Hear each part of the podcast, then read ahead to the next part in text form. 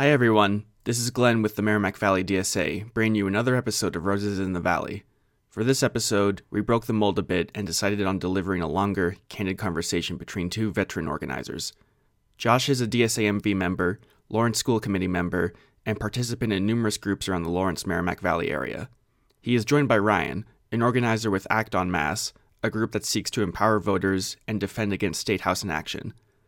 We brought these two talented leaders together for a conversation about an upcoming Act on Mass campaign that would see the right to strike for state union workers restored for the first time in nearly a century. Stay tuned, because as the campaign draws closer, we'll likely have a follow up episode in the coming months where you can learn how to get directly involved. Thanks for listening, and with that, I'll let Josh and Ryan take over from here. Hey, Josh. What's going on, Ryan? Good to be with you. How have you been? Chilling, man. Now, yeah, I'm excited to get into this conversation yeah. on uh, right to strike. So, yeah, how, how we uh, how do we come to this thing? Yeah. Um, well, I guess before we like jump into right to strike in the campaign, should we uh, we could start like backgrounds or uh, Josh, what got you into organizing? How'd you end up with where you are now? Yeah, I've been an organizer in, in Lawrence in the Merrimack Valley for over a decade. Um, just talking to folks about things, uh, critical issues in our community, public education, immigration, uh, police relations. Um, and then I jumped into some paid work um, on the No on Two campaign for uh, against the charter cap lift, uh, and we won that. Yes. Mm-hmm uh, through critical mass action and a signature collection and all that good stuff, door knocking. Um, and then jumped on Raise Up, Fight for 15, paid family medical leave, and uh, the Fair Share mm-hmm, Amendment that we have to get that done ASAP. Um, and then I did the uh, mm-hmm. uh, fought for trans rights. Which they, uh, I think that was the Yes on Three. And then um, ended up at Planned Parenthood doing sexual reproductive health uh, rights. Um, and then uh, now I'm at Jobs with Justice um, doing workers' rights, and I'm a Lawrence School Committee member, elected Lawrence School Committee member. Awesome. So this this like tradition of of workers organizing across sectors is really important to me. The class and racial struggle are paramount in my life, so I'm really excited about this. Mm-hmm. That's awesome. How about yourself? Um, I've been all over the place. Yeah. Dang. Trying to breathe over here. Yeah, busy. Um, I'm the classic 2016 Bernie convert. Uh, grew up a Republican, actually. Um, got started in local politics on Rep. Elugardo, who represents Jamaica Plains campaign. And that must have been the summer of 2018, just as like a mm. door knocker and spent went out two or three shifts for a couple of months, knocking on doors, talking to hundreds of folks in JP, talking about politics, talking about state house, how dysfunctional it is, and I fell in love. I was hooked. Um, then was the field director for who now Representative Uyterhoeven uh, of Somerville, helped run that campaign, and now work for Act on Mass, um, transparency organization but ultimately, what we try to do is solve the question of you have issues you care about. How do I take action to pass bills in the state house? Because the state house doesn't pass legislation. And we know that sending letters or leaving voicemails doesn't move the needle. So that what can you do? And that's the problem we're trying to solve. And partially, uh, I'm the thinking behind right to strike. So uh, we can we can jump into it.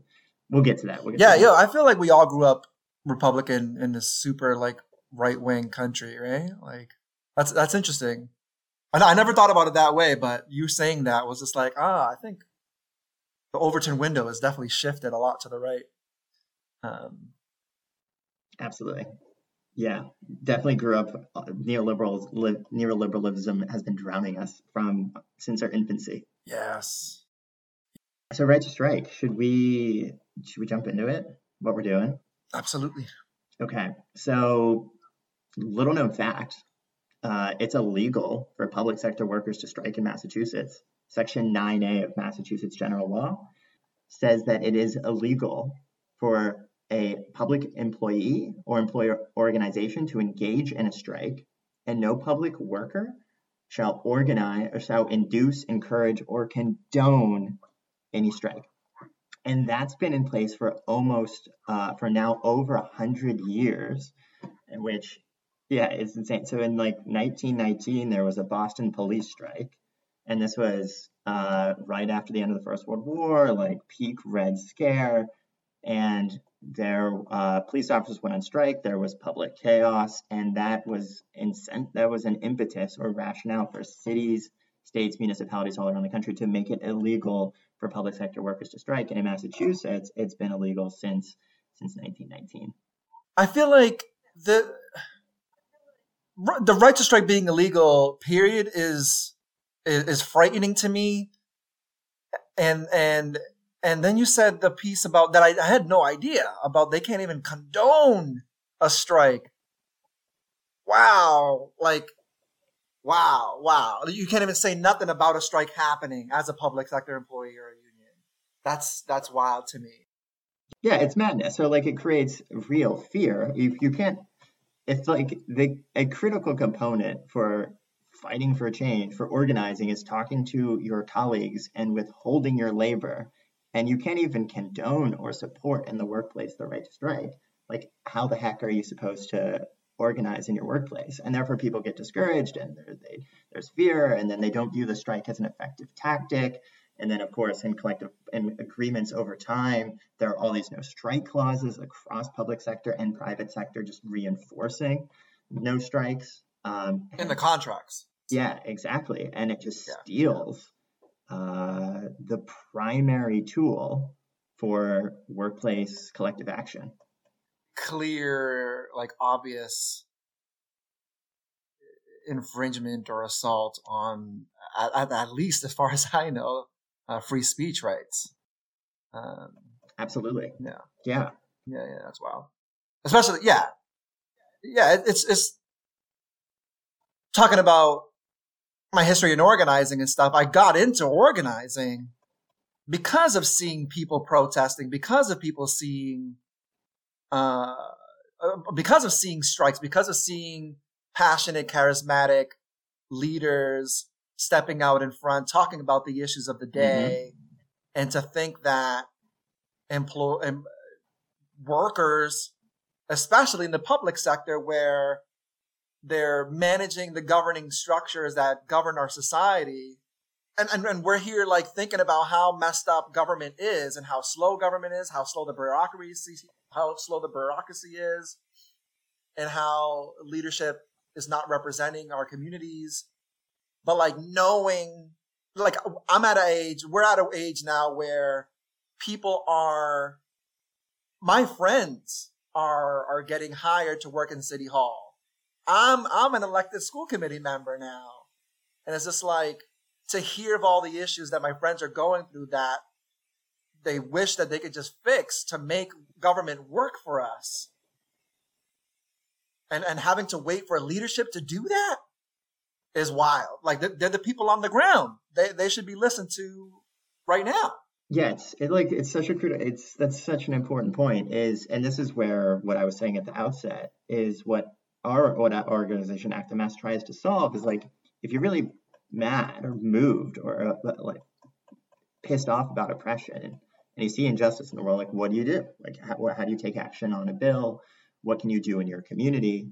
Um, and over the last couple of decades, we've led, we've created a political system in Massachusetts where I'm not entirely sure what you can do. Like you can call your representative, but then they uh, aren't responsive and don't take action because the Speaker of the House controls our legislature and only passes one to two bills, major bills every session. So that's not effective or doesn't move the needle. So then you zoom back into your community and the right to strike. And like that is the most inclusive. It's real it's way to participate in really deep democracy and affecting change. So that's something you could do if you were moved by injustice. Hmm. but how you it's it's illegal. You're blocked from doing so. Um so uh, uh, elites um have in a sense taken away the right to strike. They control the state legislature. So if you're trying to like build long-term power over time and you don't the, the right strike is so critical because I don't know where else you go or I don't know like what other action you take really to really build power over the long term if it's not if it's not striking to organize. Well, yeah, right. Well, so it's interesting where people where we have gone, quote unquote, we I definitely have it, but where we have gone as a society is into privatization. Privatization, privatization has been pitched as this workaround to government, and and it, and it's and it's not. It's it's a subversion of government. There there was a, a state rep who shall remain nameless. Uh, but if anybody was working with me on the No on Two with the teachers, y'all know who I'm talking about. Shout out LTU. But they were saying they said something about like so just matter of factly, right? She said that because government's slow and because our schools are in such dire need that we need to go the charter route. We need to go the privatization route. We need to hire these consultants to teach the teachers how to teach, right? Which is, you know, just think about that phrasing. That's ridiculous. And the, the teachers who went to, who got their masters in education to teach them how to teach, right? Just to be clear, anybody doesn't know how much education teachers need uh, to become educators. So, and, and, uh, and then like, it almost went unchecked that she said that. And I was just like, I was like, hold up. We, government doesn't work because we don't have control of government. Workers don't have control of government.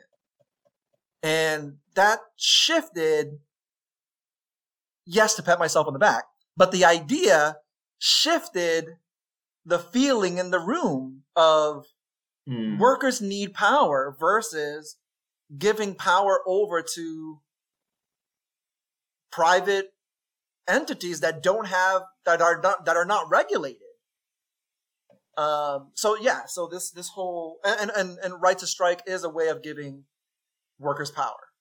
It is. It solves the it solves the question of how do you have a really deep, it's like the only answer in my mind, at least in our current economic system that, and how it's designed, to the question of how do you have deep democratic participation?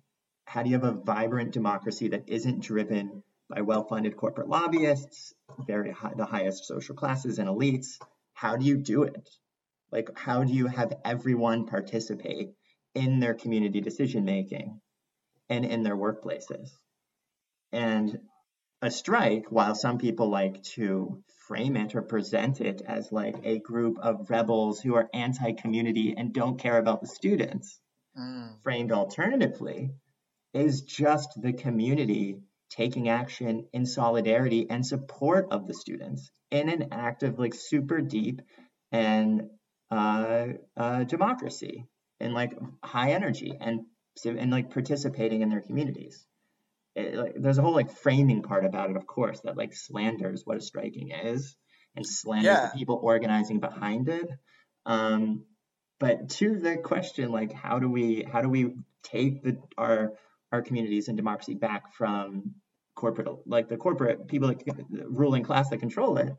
I don't I don't know a better answer than striking. Yeah, Henry Giroux um, um I think of myself as a, a as a lay critical pedagogue.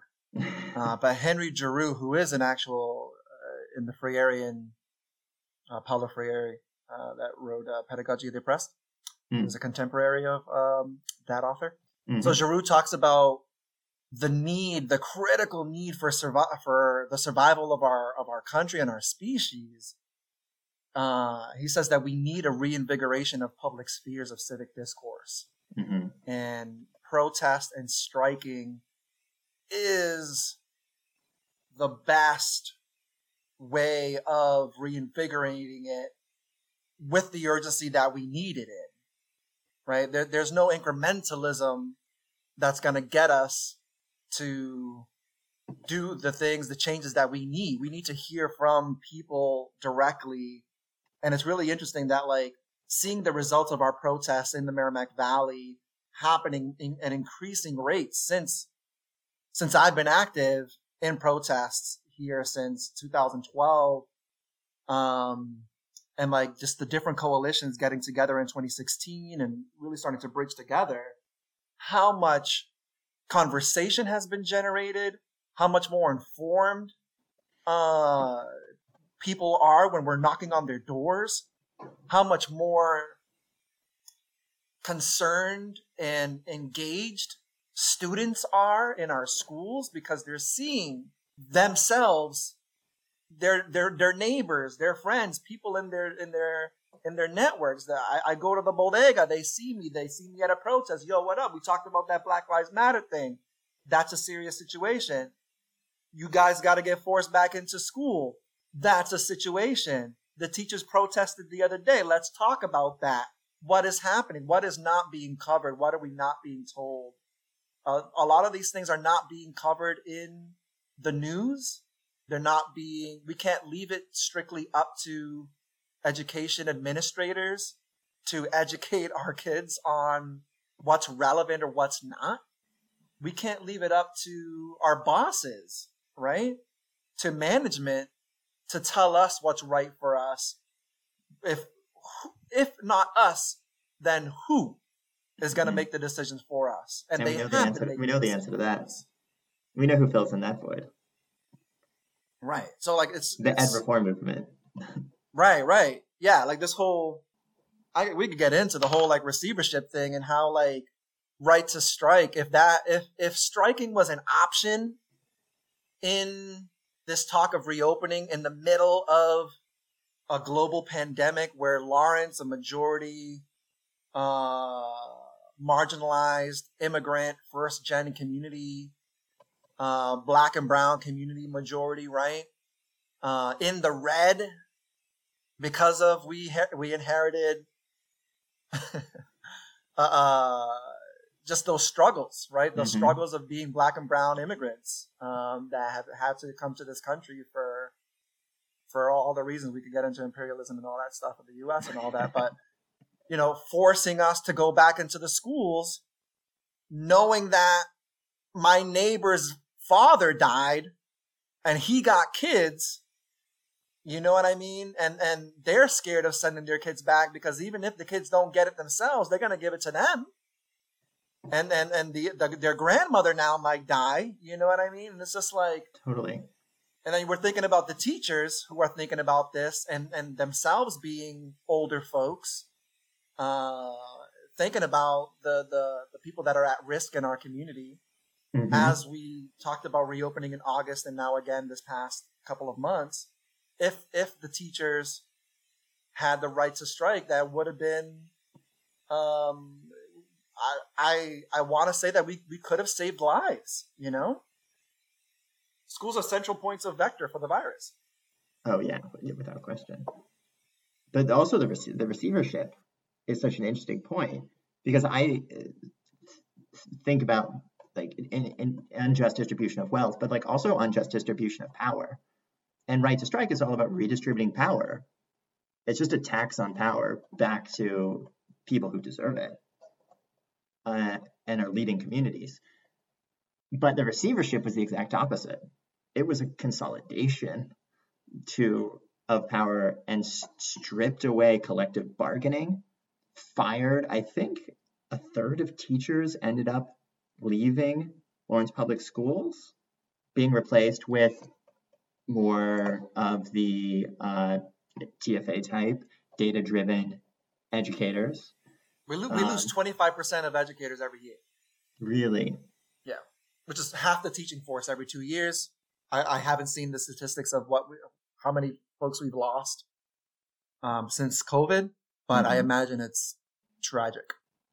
I had a question. I, the, so you've organized both issue based work and then you've also done some labor organizing.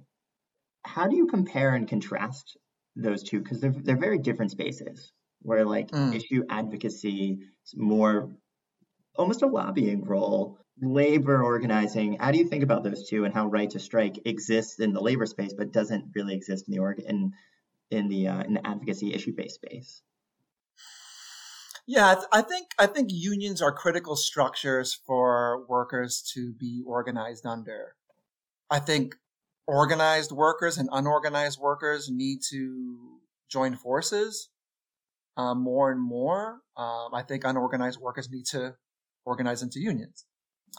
Um, I think the difference between the spaces is the essence of the word organized. You know, your organized structures help to streamline decision making processes and consensus building and all that stuff and dissemination of information and uh, sharing of the work and clear mm-hmm. roles and just an, an, organized you're organized.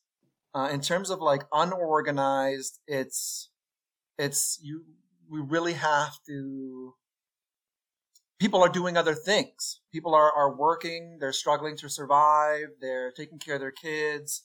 We're trying to get at residents um, whenever we can to do a couple of actions and hopefully and then only informing them as as simply as possible mm-hmm. because there's no real structure for them to be regularly informed and updated in a concentrated kind of course way that perhaps a union could provide. Totally. Uh, and, and, and, many do. Um, obviously, if they are endorsing organizations and all that stuff. That yeah. That makes so much sense to me. And it's something I think about a lot because Act on Mass is primarily like structureless, uh, advocacy based mobilizing. And I always think it's like we're someone's third priority in their life. They have their family, their work, and then their act their activism. So like it's helpful, and but we're kind of like if they're thinking it like you're trying to take over like a wall a, a fortress or something. It's like we're lobbing arrows. But if you're the labor movement, you're like attacking the structure of the whole building and building long-term power over time. And I think when you take away the right to strike, and we're thinking about socialist movement, progressive movement, whatever word you want to use, like where, where, where, what, where, where is our strength? We spend, like, there's a lot of advocacy, but that's just arrows. The long-term power building where we're attacking the structure of the fortress of white supremacy or neoliberalism that is in the labor movement, that's in unions, and without the right to strike, primary weapons gone. The the unions and striking to go into my Bread and Roses background, I was the president, vice president, producer, and board member for for the Bread and Roses Heritage Festival for like mm-hmm. seven years in Lawrence. If you don't know, it's the bombest, awesomest, like, and I think only leftist festival in the, on the East Coast, uh, which is awesome and sad at the same time. Um, but every Labor Day, come through Lawrence mm-hmm. on the mm-hmm. Common. Uh, but working with the unions then and, and looking at the workshops and really getting familiar with local, not really familiar, but having a really good uh, knowledge of, of what created wealth in this country, right? Workers create wealth in this country, right? We got the benefits that we got, like Social Security, minimum wage, child labor laws, the fact that I don't have to throw my son to work when he's 11, when he was 11 is awesome and he could be in school is great. Um, and my daughter too. Um, OSHA, HIPAA, privacy stuff, like all that stuff was, even if not directly, it, it was won by massive struggle, massive protest, mass critical action. And, you know, we, the, the, the middle class was built by unions as a as a direct opposition to capitalist exploitation, right? Like a thousand percent. Yeah, workers went on strike in Lawrence. Thirty thousand people, including so-called mill girls uh, and children and fathers. Uh, the reason why they streamed into the streets in in thirty. Think about how much is thirty k people. I don't even know. That's that's like Lawrence is 100K people, super dense, right? Multi level families. The houses are, are, you could, you could reach out and, and touch somebody next door. You know Imagine 30,000. That's like, that's, what is it? A, a third, a quarter, over a quarter of, uh, of our community. Uh, they streamed out of the mill buildings here Mhm. because they cut um, the, the the legislator cut the legislature cut the amount of hours that workers could should work, and it, it went. Don't quote me on this one. You can look it up, but it was something like 56 hours work a week. Got it down to like 52, but then the mill owners also cut their pay. And, just, and they were just like, excuse me? What? And literally the line is that it was, it was yelled, short pay, all out, right? You're organized. You hear the call to action. Everybody put their equipment down. They streamed out the mills and they all rallied around and marched around City Hall and the Common and all the mills. And it was, you know, weeks long in the middle of winter. Um, they faced incredible violence by the state. Um, a woman died.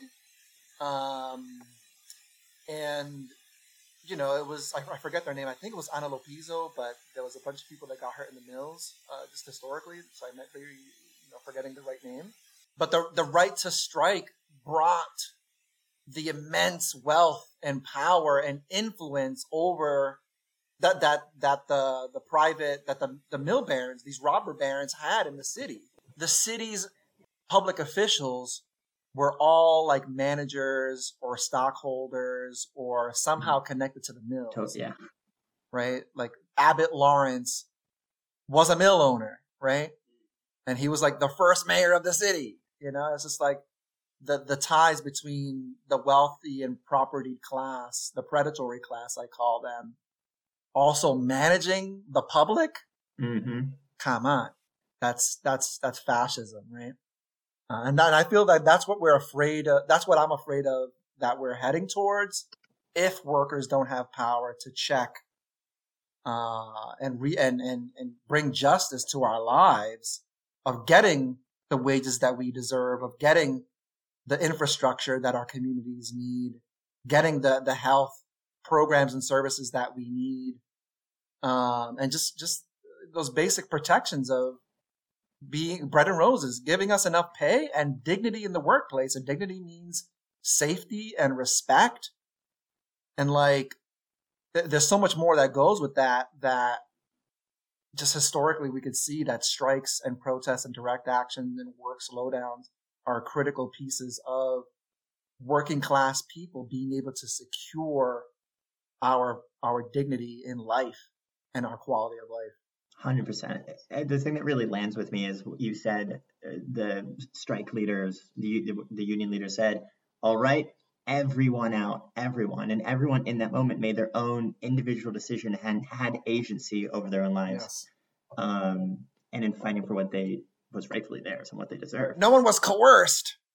It, Yeah. it was hmm this is this has to do with you too, man. and they had the decision and then you read so many you read personal narratives around those strikes the textile strikes and the progressive era and like the joy and ecstasy that comes with participating in some type of having control over your life and doing it with your fellow workers. Um, and that's really sadly not the way I mean, there as as much as we said, I think that unions are sort of our last hope and strongest element of the of the movement. The um, union, a lot of unions have not gone in those directions over the last three or four decades. You've seen Mm. budgets, organizing budgets been slashed from it used to be organize the unorganized, organize the unorganized, and that was all unions spent money on. Outings, picnics, uh, building like shop steward infrastructure, and now it's how do we hire a few research people and like paid lobbyist professionals? And unions have turned from rank and file organizations to business unions. But they're really just Mm. businesses. They're only concerned about their membership numbers. And then you have these lobbyists that say, on behalf of the 50,000 members of my union, we don't do this. Or like, like here's my position to the to the elected official. And like, there's no organizing. There, you don't. There aren't. Um, the decisions aren't made in a re, with deep democratic fashion. And the, the, I think a great example of when that did play out was the Chicago Teachers Union in uh, 2018 um, when they were negotiating with the corporation with the Chicago, um, uh, whatever, the school committee in Chicago, Rahm Emanuel, um, and the mayor's office, they uh, reached the point where they had a deal and there was tremendous and growing kind of pressure to take that deal. But they still waited two or three days to disseminate the contract out to all the strikers on the street so they could read it, provide feedback, and have full participation. And it's like that's the kind of agency that striking brings that just doesn't exist anymore, where everything's done behind closed doors. In in our country right now, we have democracy in our political system, uh, incredibly flawed and not representative and corrupt as it is, we still can vote and have our voice heard somewhat. But we don't have democracy in the one place where we spend most of our lives, and that's at work. Every workplace essentially is ran by a dictatorship of the CEOs, the executives, and the stockholders, right? And it's incredible to me that we live in a country that believes in freedom and democracy, yet everyone works under these like mini dictatorships where we're told what to do, how to dress, how to operate and engage with one another, what to produce and how, where those resources are going to be coming from, how those resources are leveraged and and then and then you know, we're, we're told what is going to happen with the wealth that we create, right? Like we don't have no say over the profits. We have no say over the process. We have no say over the working conditions. Um, except for by the laws that we've won collectively by striking, right? And those laws are constantly being under attack and eroded. This idea of workers uniting and having the options and the legal protections to do what they need to do in order to protect our communities is critical for a community like Lawrence that has been disenfranchised, not just in receivership that we just talked about, but where our, our city was literally designed to remain poor. Mm-hmm. Um, in literally the, like you want to talk about redlining, the city is practically a seven square mile square, you know? Um, where you know there's a whole history on it that would be awesome to go into at some point, but uh, maybe not today. But um, yeah, but we're we're we're a pretty organized community. We got SEIUs, mm-hmm. we got the MNA, we got the AFT, mm-hmm. American Federation of Teachers, and and so many other unions that if if they were given the ability or if they were given the legal protection rather to to really fight for to to not have to compromise before they need a compromise, right? When they're looking for better services, when they're looking to increase COVID safety protocols when dealing with students or their clients at mental health facilities or their elderly people that we service, and they have the option to strike and have the legal protections to do so, I bet you our services would be better I bet you our economy would be better. I bet you that our community would be more close knit. Economic mobility would be a real thing. Yeah, there's not a doubt in my mind. Should we talk really quickly about the campaign? Yeah, please. What are we doing? Um, so Section 9A again bans makes it illegal for public sector workers to strike. So there's a bill. It's um, H19 four six. It's very simple and it strikes section 9A. So it just removes the ban on all public sectors, uh, all public sector workers' right to strike. Our campaign plan is to organize statewide both within public sector unions, but then also with allies and other advocates that are united in the belief that the right strike is is critical, is a fundamental human right. Um, organizing legislative meetings with our with our elected officials, primarily the state representatives, asking them point blank where do they stand on the issue because that's a critical question. Representatives are not comfortable answering that or providing a clear guidance, but it's vital to like the health of our of our of our government functioning because we don't know where our legislators stand how do you vote for them do you try and find a primary challenger? Put them on the spot. It's healthy. You have, yeah, you really do, and you can't you can't raise four or five issues. It has to be one, and it can be cordial. Um, like it doesn't have to be. I mean, if, if as long as they're treating you with respect and like they're working really hard, it's not easy to be a state representative, but they owe you an answer. Do they support the right to strike? Yes or no? So we'll ask those questions of as many legislators as possible, and that'll be driven by district members in those districts um, who ultimately have the vote. So they have the say over that person's uh, position as an elected official.